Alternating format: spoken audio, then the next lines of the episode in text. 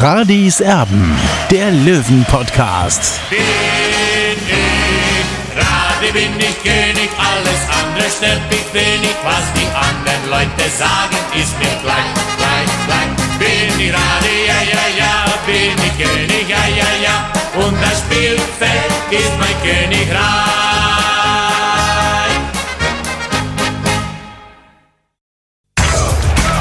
Radis Erben, der Löwen-Podcast. Der Spieltagsrückblick. Radiserben, der Löwen-Podcast. Hallo und herzlich willkommen. Schön, dass ihr da seid. Äh, Einen Tag nach dem 2 zu 0 Erfolg der Löwen auswärts beim VfL Osnabrück. Das war die richtige Antwort nach dem verlorenen Heimspiel gegen den FC Ingolstadt. Bevor wir zum Spiel kommen, mh, wollen wir aber über eine ja, Neuigkeit, brandaktuell, der Olli hat darüber exklusiv berichtet, sprechen. Ähm, Thomas Bledel, eins der, ja, äh, wie soll ich sagen, verkannten Talente an der Grünwalder Straße, ist jetzt also zurück und trainiert mit beim TSV 1860. Es gibt ja viele, die bei den Löwen dann aus der Jugend gespielt haben, in der zweiten Liga dann und dann verkauft wurden. Er wurde so ein bisschen verkannt und hat es dann bis in die Bundesliga geschafft. So, äh, was ist da jetzt dran? Äh, wollen die den holen, Olli? Du bist noch in Osnabrück am Trainingsgelände. Ähm, aber der Pledel, der trainiert an der Grünwalder Straße. Was ist da los? Ja, was ist da los, Tobi? Er ist, wie gesagt, heute ein neues Gesicht in Anführungszeichen bei den Löwen. Er trainiert mit. Mehr weiß ich leider auch noch nicht. Äh, er ist seit Sommer vereinslos, war zuvor bei Fortuna Düsseldorf, hat äh, knapp 200 Zweitligaspiele eben gemacht in den letzten Jahren in seiner Karriere, ist momentan 28 Jahre alt, hat allerdings auch schon viele Verletzungen hinter sich. Also ich weiß nicht, was sich da anbahnt, äh, weil diese Position sehe ich eigentlich nicht. Er kann zwar auch zentral spielen. Äh, ich bin gespannt, was sich da oder was daraus entstehen wird in den nächsten Tagen und will mir dann auch in den nächsten Tagen auch mal selber einen Eindruck verschaffen. Ich war heute nicht an der, am Trainingsgelände, weil ich bin noch in Osnabrück, habe auch ein bisschen mich berieseln lassen von, von der Osnabrücker Stimmungslage so in der Stadt und äh, die sind natürlich enttäuscht, aber, aber sie wissen auch, dass sie sich fußballisch brutalst verbessert haben und das haben wir auch deutlich gestern eben gegen 60 München gesehen, da brauchen wir gar nicht drüber reden. Sag mal, die optische Überlegenheit war klar, ja. die hat dem Gastgeber gehört, aber 60 hat eben die Tore gemacht, war sehr effektiv und hat dementsprechend auch gewonnen und er hat aus drei Chancen zwei Tore gemacht und das spricht auch eben zum einen für die Mentalität, aber auch für die Kaltschnäuzigkeit vom Tor. Olli, ähm, du kannst dir gerne jetzt irgendwo ähm, eine Bratwurst kaufen, Getränk holen. Ich muss jetzt zu einem kleinen Monolog ausholen, weil ähm, da äh, schon ein bisschen was äh, sich aufgestaut hat seit gestern Nachmittag bei mir. Also, worüber haben wir denn jetzt immer geschimpft in den ersten Spielen? Wir haben immer darüber geschimpft, naja, nach vorne sieht es ganz, ganz gut aus, äh, Bär ist ersetzt worden, Lakenmacher trifft auch richtig gut, dann ist noch ein Skenderovic da, der auch seine Tore macht. Also offensiv ist das gar nicht so schlecht. Oh, aber defensiv, oh, da kassieren sie immer ganz viele Gegentore, immer ähm, kassieren sie blöde Gegentore mit individuellen Fehlern und so weiter und so fort. So, was war gestern? Gestern hat 60 München tatsächlich brutal kompakt gespielt gegen einen sehr spielstarken VfL Osnabrück. Und es wird übrigens keine Mannschaft geben, ähm, die den VfL Osnabrück an der Bremer Brücke bespielen wird und spielerisch überlegen sein wird. Da äh, lege ich mich ganz, ganz sicher fest drauf. 60 München hat das taktisch gestern großartig gelöst. Sie haben Nadelstiche gesetzt, aber waren eben brutal kompakt und haben sehr, sehr wenig zugelassen es geschieht sehr, sehr selten, dass ich mich dann äh, aufgrund von äh, irgendwelchen äh, Nachrichten und ähm, äh, Facebook-Posts und, und, Tweets und keine Ahnung, ähm, mir dann ein Spiel tatsächlich nochmal ein zweites Mal anschaue. Ich habe es mir erst im BR angeguckt und dann nochmal in der Wiederholung bei Magenta Sport. Und ich muss sagen, ähm, ich, ich bin in meiner Meinung einfach bekräftigt worden und bestärkt worden. Der VfL Osnabrück, er war überlegen über 90 Minuten. Da brauchen wir, brauchen wir nicht drüber reden. Ähm, 60 München hatte in der einen oder anderen Situation Glück, aber was war denn effektiv dabei, dass da wirklich gefährlich auf das Tor von Hiller gekommen ist? Also Marco Hiller musste sich dreimal auszeichnen. Dreimal musste er halten. Ansonsten, das hat auch Markus Höhner gesagt, der Kommentator, ansonsten waren das halt immer so Halbchancen. Die gingen drüber, die gingen vorbei oder sonst wohin. Aber mehr war das halt nicht. Die größte Chance sicherlich da im Fünf-Meter-Raum, als der Osnabrücker übers Tor geschossen hat. Aber das ist dann eben auch ungenau und das ist dann eben auch der Verteidigungsarbeit von 60 München geschuldet. Die haben eben so viel Druck auf den Gegner ausgeübt, dass dann eben nur solche Halbchancen rausgekommen sind dabei. Das muss man ganz klipp und klar unterstreichen. Und dann ist es auch völlig legitim, dass wenn eine Mannschaft dann 1-0 führt, kompakter spielt, abwartet, was Osnabrück macht, dass sie dann eben auf den entscheidenden Konter dann setzt. Und da hat Markus Höhner gesagt, Zitat, das gehört eben auch zu diesem Spiel. Und dann ist es auch in irgendeiner Weise verdient, wenn 60 München das so kompakt spielt und dann so nach Hause fährt, diesen Sieg. Und, und das, das kann ich einfach nur unterstreichen. Also Jesper Verlat mit dem frühen Kopfballtor nach einer Standardsituation, da haben sie einfach nicht gut ausgesehen, die Osnabrücker. Und dann wollten sie einfach zu viel, dann haben sie aufgemacht und 60 München hat einen super Konter gefahren. Und dann gewinnt man 2 zu 0. Und nochmal, das möchte ich auch unterstreichen, dann bin ich mit meinem Monolog wahrscheinlich am Ende.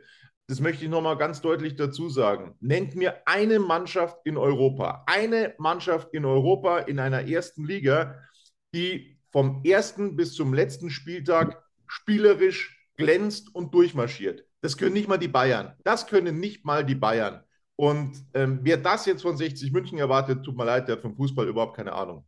Ähm, das war eine taktische Meisterleistung gestern von 60 München. Ein, ein, ein verdienter Erfolg für 60 München gegen spielerisch total überlegene Osnabrücker. Aber es war für mich ein verdienter Erfolg, weil 60 München in der Summe nicht allzu viel zugelassen hat.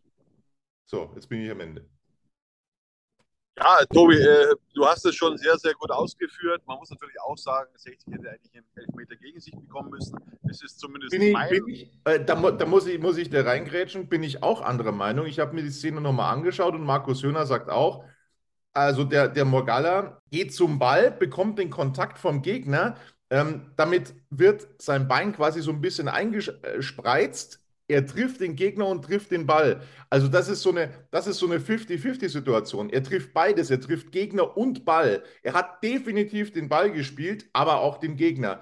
Und für mich ist das keine klare Fehlentscheidung des Schiedsrichters. Für mich ist das so eine Situation, kann man sagen, ja, da hat schon mal Elfmeter gegeben, aber ähm, ich, ich äh, finde nicht, dass der zwingend, dass der zwingend gepfiffen werden muss, dieser Elfmeter. Ja, zwingend nicht unbedingt, aber es ist ein Kann-Elfmeter, sage ich mal, vor ein Heimspiel vor Osnabrück.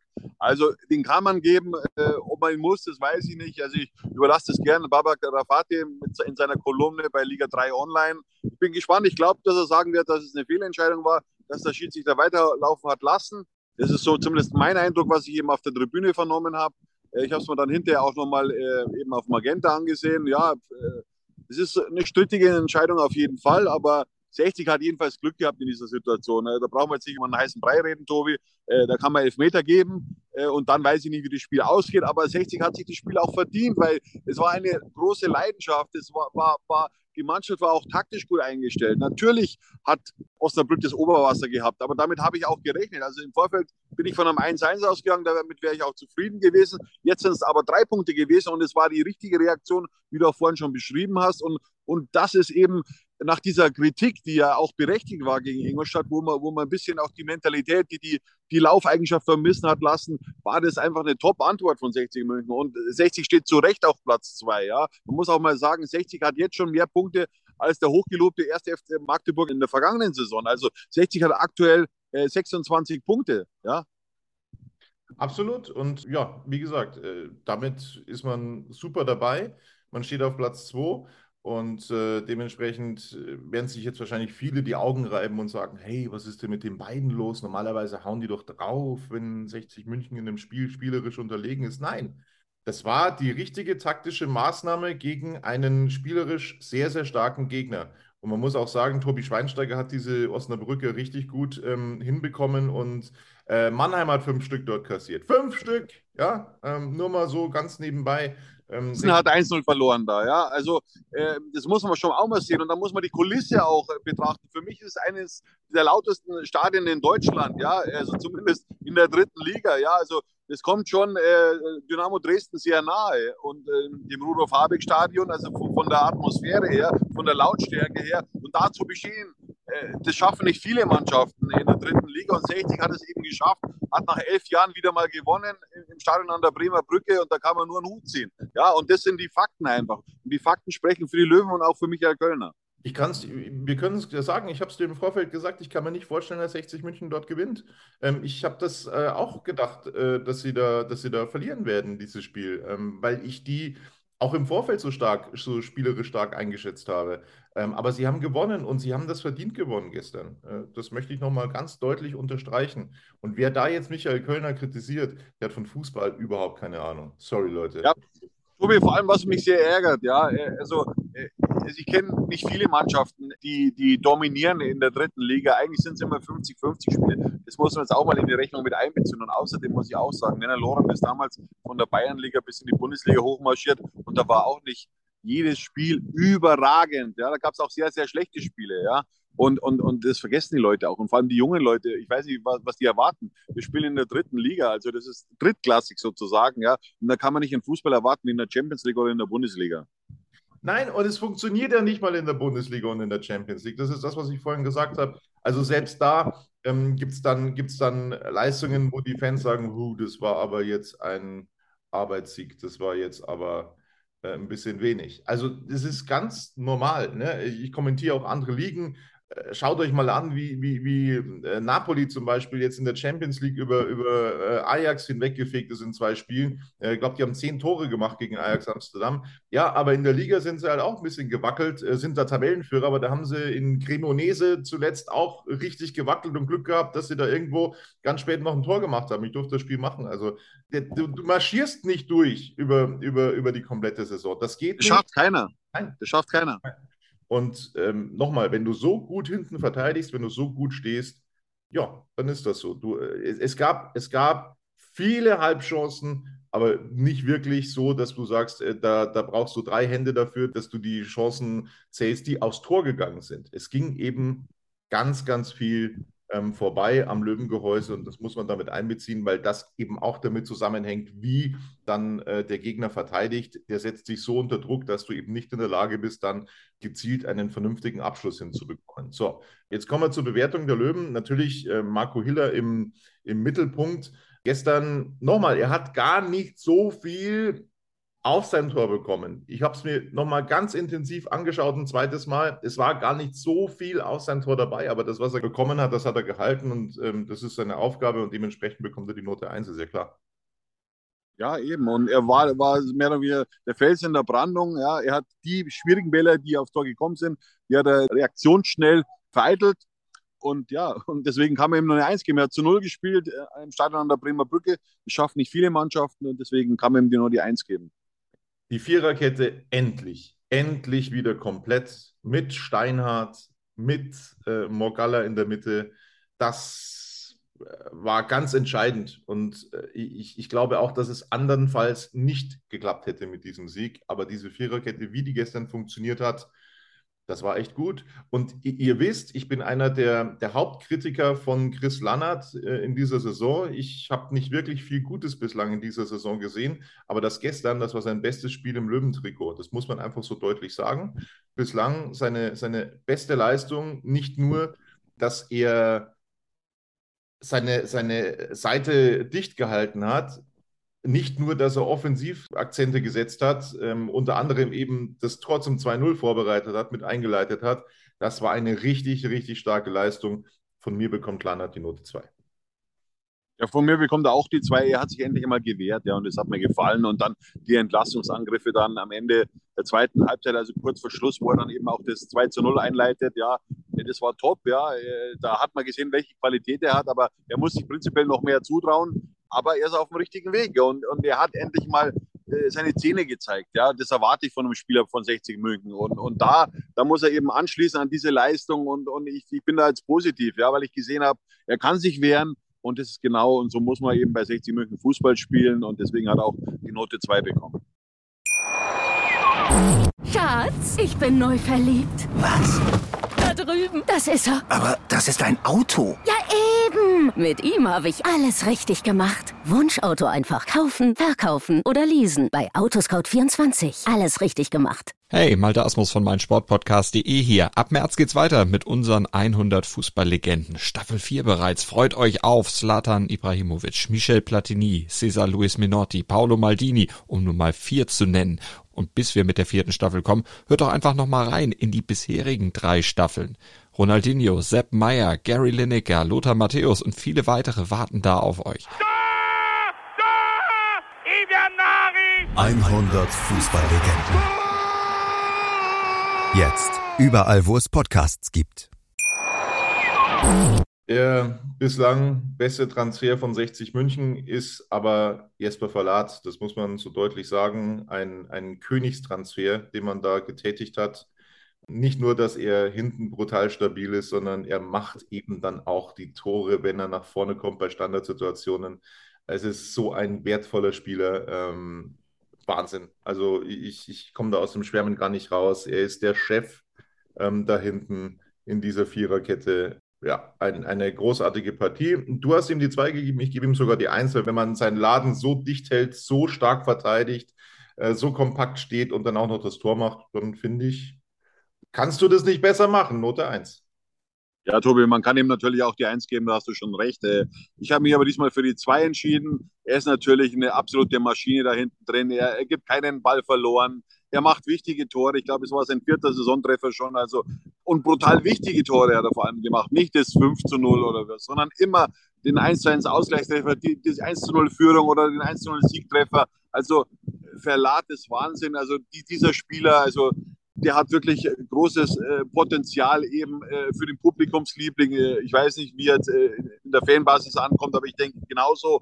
Äh, also der hat absolut, der kann in die Richtung gehen von Thomas Miller, den Weg eben. Thomas Miller ist ja auch von der Bayernliga bis in die Bundesliga mit 60 München aufgestiegen und das ist auch so eine Person. Vor allem, es ist ein großartiger Mensch. Ja, er hat immer gute Laune. Er, er ist ein Kämpfer, er ist ein Fighter da ist alles drinnen bei dem Spieler, ja. Also, was man vielleicht negativ sehen kann, aber das macht er mit seinem guten Stellungsspiel wieder wett.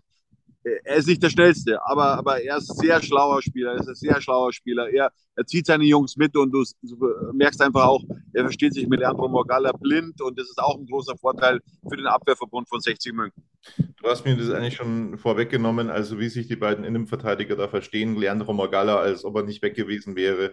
Und auch, auch, das, auch das muss man äh, wirklich lobend anerkennen. Das ist auch für einen jungen Spieler dann nicht einfach, wenn du dann irgendwie nach, nach einer Verletzung drei Spiele ausgesetzt hast und dann eben ähm, nicht mitmachen konntest oder zwei Spiele ausgesetzt hast. Das ist nicht so einfach, da dann wieder reinzukommen und reinzurutschen. Er hat gespielt, als ob er nicht weg gewesen wäre. Ganz, ganz stabile Leistung. Äh, die Körpersprache großartig. Leandro Magala, die Note 2 von mir. Ja, von mir hat auch die zwei bekommen, Tobi. Allerdings, wie gesagt, bei dieser Elfmetersituation, da geht er ein bisschen naiv in den Ball rein, aber er hat auch keine Spielpraxis die letzten Wochen gehabt. Äh, er ist erst wieder äh, so, so richtig dabei seit dieser Woche im Training. Michael Kölner wollte ihn letzte Woche nicht spielen lassen. Er hat ihn in den Kader genommen, einfach um wieder das Feeling dafür zu bekommen. Und es war auch wichtig. Ja, ich habe ja irgendwo gelesen, ja, es ist unverständlich, dass Leandro Mogalla äh, nicht eingewechselt wurde. Dafür wurde äh, Martin Kobilanski mitgeschleppt. Also das ist totaler Blödsinn, ja. Michael Kölner ist ein Trainer, der sehr mit, mit, mit der Feinjustierung rangeht. Ja, der will keinen Spieler verbrennen. Und deswegen hat er auch Leandro Mogala letzte Woche nicht spielen lassen gegen den FC Ingolstadt. Ich glaube, wenn es Finale gewesen wäre, dann hätte er sicherlich gespielt, auch Leandro Mogala von sich aus. Aber er führt halt die Spieler so mit, mit, einem, mit einem gewissen Feeling auch wieder an die nächste Aufgabe ran. Das hat er richtig gemacht. Und Leandro Mogala hat ihm das auch zurückgegeben mit einer, mit einer guten Leistung in Osnabrück.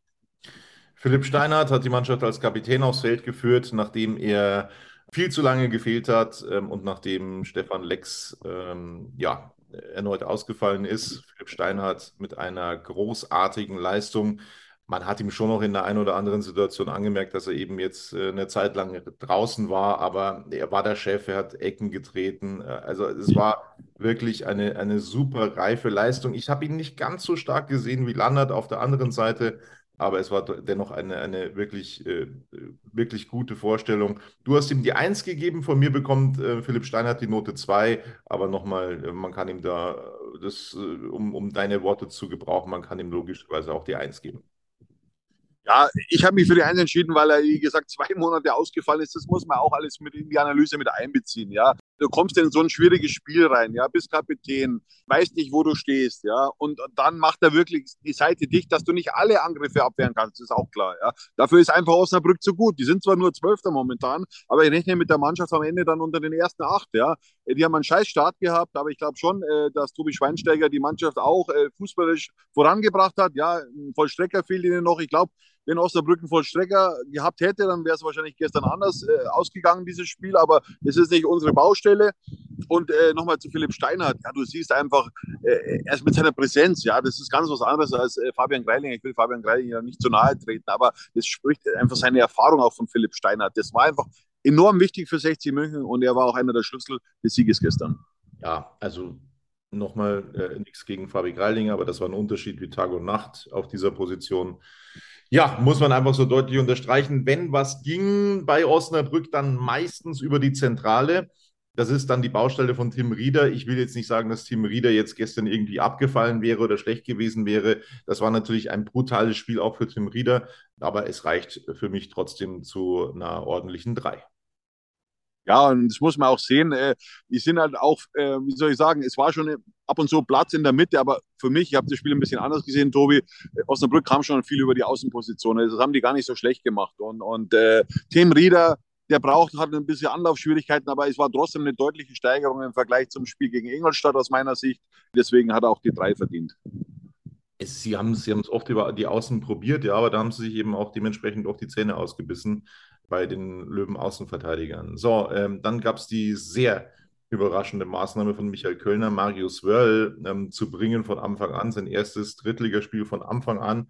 Ich habe ja schon in vorhergegangenen Ausgaben von Radis Erben gesagt, dass äh, das für mich das nächste ganz große Talent ist ähm, bei 60 München und ähm, fühle mich da auch bestätigt, auch wenn er natürlich da jetzt schon noch ein bisschen Schwierigkeiten hatte, da jetzt wirklich auf sich großartig aufmerksam zu machen. Aber er hat das sehr souverän gespielt. Er hat keine Fehler gemacht, wie ich finde.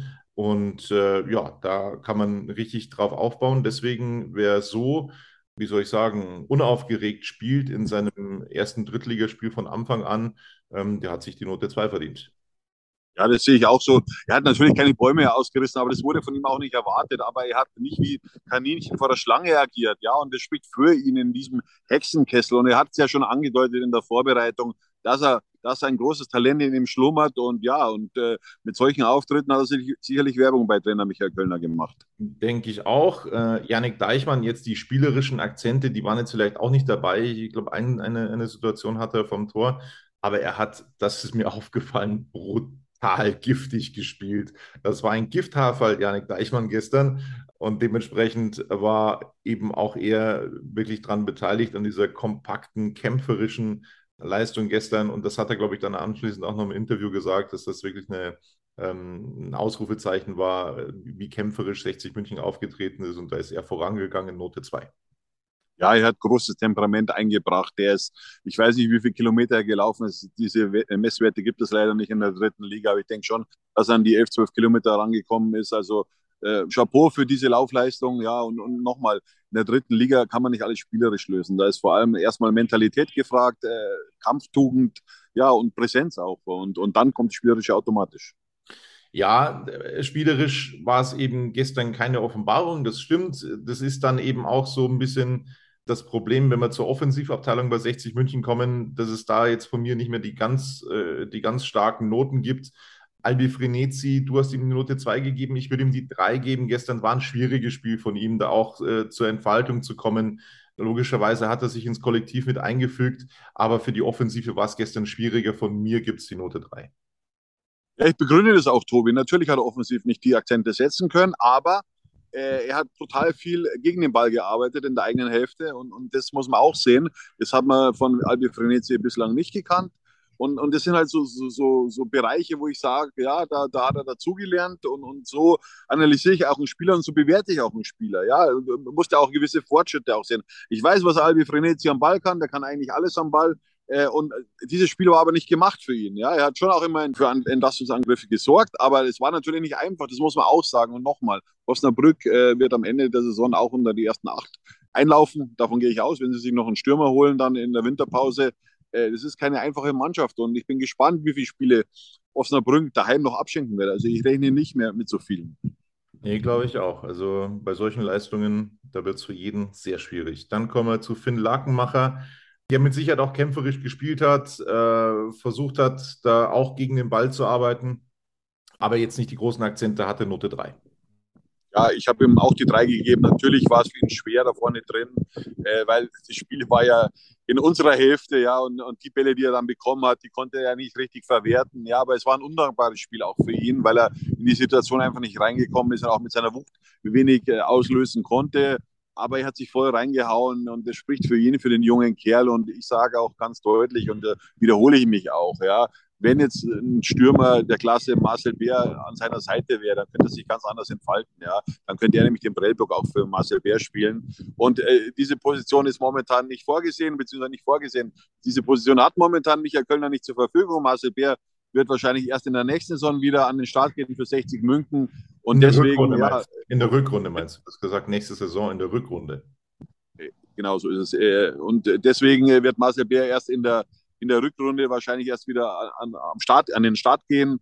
Äh, und solange muss ich, äh, muss eben diese, diese Torgefahr muss auf mehreren Schultern verteilt werden. Das klappt ganz gut. Also ich habe nicht damit gerechnet, äh, das ist auch nachzuhören, dass sich 60 wirklich da so in, in, die, in die Zielgerade handelt im Jahr 2022, weil der Ausfall von, von Marcel Bär ist schon gravierend. Das ist ungefähr so, wenn beim FC Bayern in den letzten Jahren Robert Lewandowski drei Monate gefehlt hätte. Ich glaube nicht, dass dann Bayern München mehrmals hintereinander deutscher Meister geworden wäre. Das muss man auch so sehen. Marcel Bär war Torschützenkönig mit 21 Treffern. Ja, da kannst du einfach nicht hinrichten. Und äh, diese Qualität fehlt 60 München einfach auch. Und äh, deswegen ist es momentan auch nicht so einfach und auch ist es nicht fair, äh, dass man dann eben auf die Offensive so schimpft. Natürlich geht die Offensive auch erstmal über die Außenverteidiger los, aber dann im Mittelfeld ist ein Vakuum drin, das wissen wir alle. Und dann natürlich kann auch der Sturm nicht so glänzen. Aber ich finde trotzdem, 60 hat 26 Punkte äh, zu diesem Zeitpunkt und, und das ist großartig und, und, und das muss man eben in seine Analyse auch mit einbeziehen und, und deswegen finde ich diese Kritik auch momentan am Team überzogen.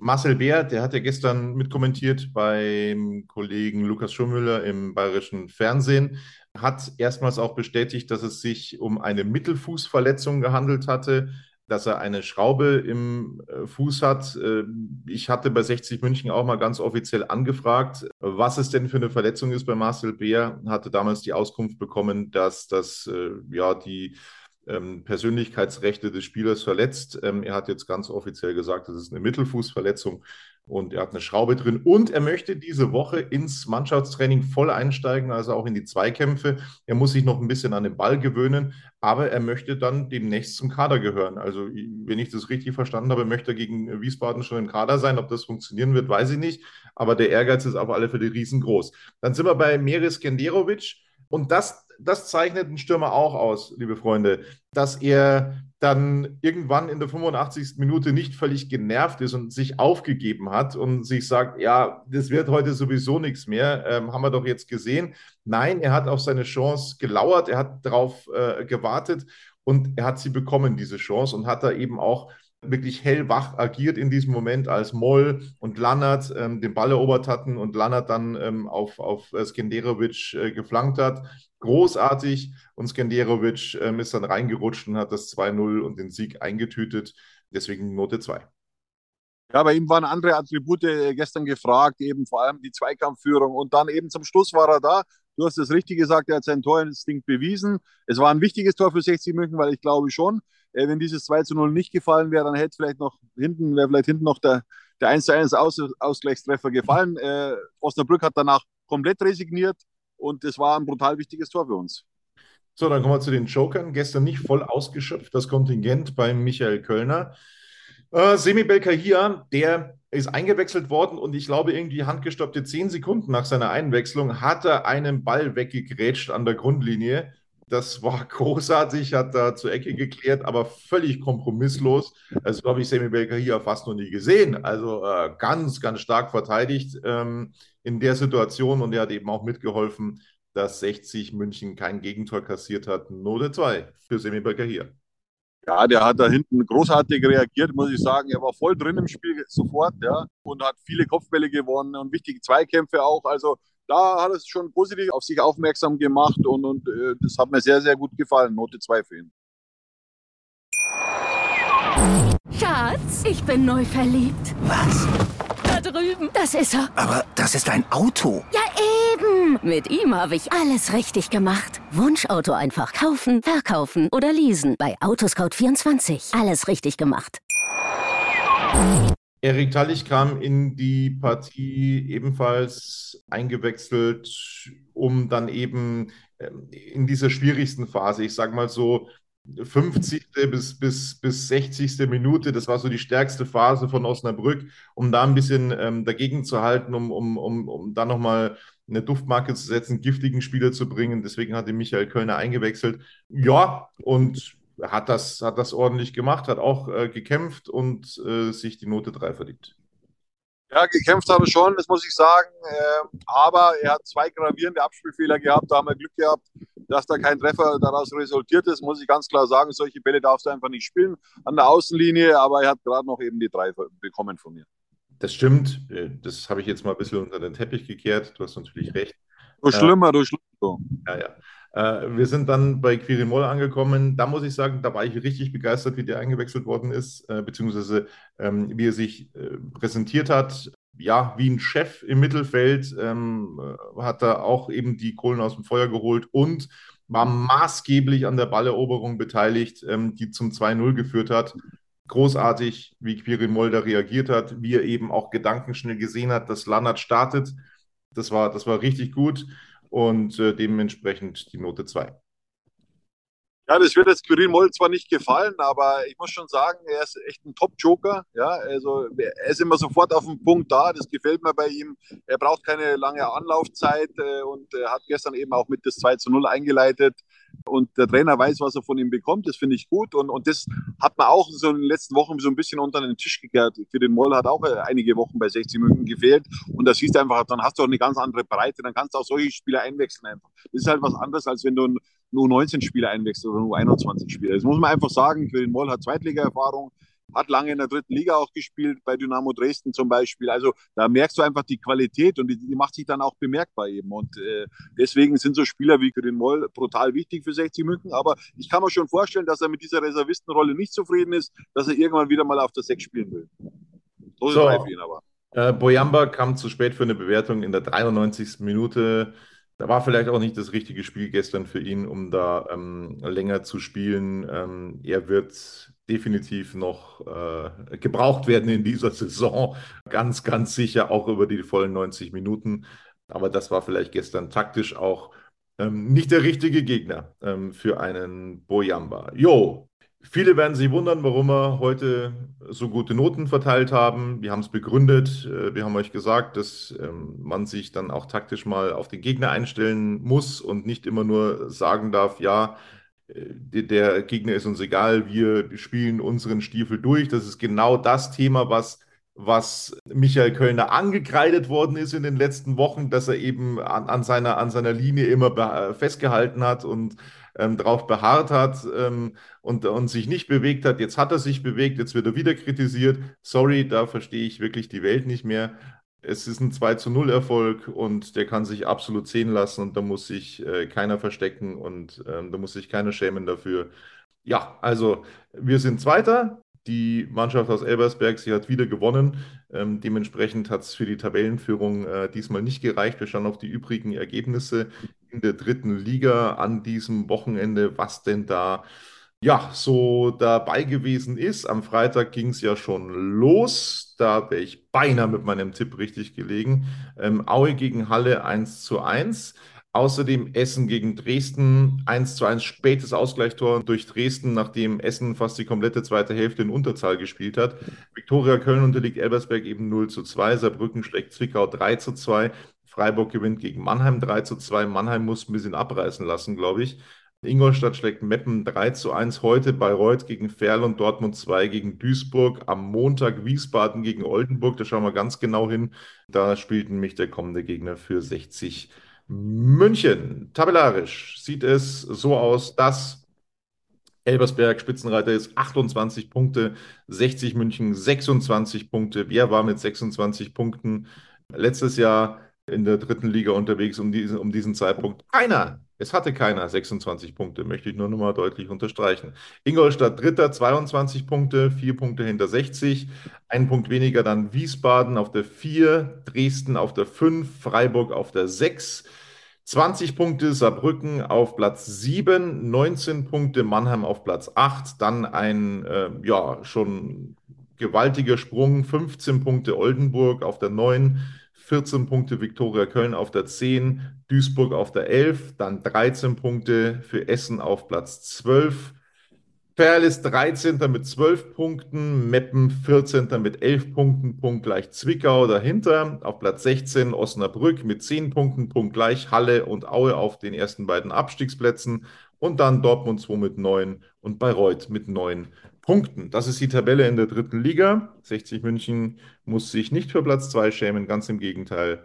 Ja, kann erhobenen Hauptes dann ins Spiel gegen Wiesbaden gehen. Das wird wieder eine ganz schwierige Angelegenheit zu Hause an der Grünwalder Straße am Samstag.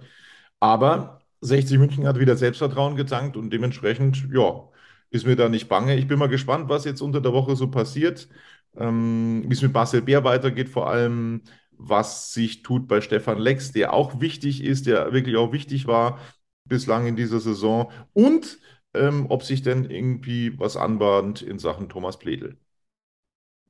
Ja, da bin ich gespannt, was sie in den nächsten Tagen tun werden, Tobi. Und ich muss auch nochmal sagen, äh, Marcel Bär, 21 Tore. Stefan Lex, letztes Jahr 17 Vorlagen. Beide Spieler haben gestern gefehlt. Ja, das vergessen die Fans auch immer wieder. Und ja, und ich sage mal so, äh, Zweiter zu sein, also du hast das richtig gesagt, dafür braucht man sich nicht schämen. So, der Olli, der ähm, lässt sich jetzt noch ein bisschen die Sonne auf die Kappe scheinen in Osnabrück und dann war es das von uns, von Radis Erben, von einer neuen Ausgabe. Liked uns, abonniert uns bei YouTube, das wird uns freuen. Und dann sind wir wieder für euch da, wenn es Neues gibt vom TSV 1860. Bis dann, Servus. Ciao. Schatz, ich bin neu verliebt. Was? Da drüben. Das ist er. Aber das ist ein Auto. Ja, eben. Mit ihm habe ich alles richtig gemacht. Wunschauto einfach kaufen, verkaufen oder leasen. Bei Autoscout24. Alles richtig gemacht. Wie baut man eine harmonische Beziehung zu seinem Hund auf? Puh, gar nicht so leicht. Und deshalb frage ich nach, wie es anderen Hundeeltern gelingt, beziehungsweise wie die daran arbeiten. Bei Iswas Dog reden wir dann drüber. Alle 14 Tage neu mit mir, Malte Asmus und unserer Expertin für eine harmonische Mensch-Hund-Beziehung, Melanie Lippisch. Ist was, Dog?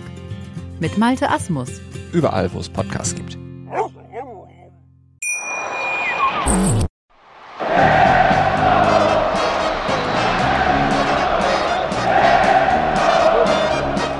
Bin ich Radi, bin ich König, alles andere stört mich wenig, was die anderen Leute sagen, ist mir gleich, gleich, gleich. Bin ich Radi, ja, ja, ja, bin ich König, ja, ja, ja, und das Spielfeld ist mein Königreich.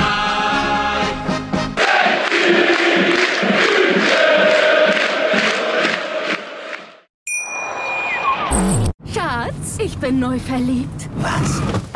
Drüben. Das ist er. Aber das ist ein Auto. Ja, eben. Mit ihm habe ich alles richtig gemacht. Wunschauto einfach kaufen, verkaufen oder leasen. Bei Autoscout24. Alles richtig gemacht.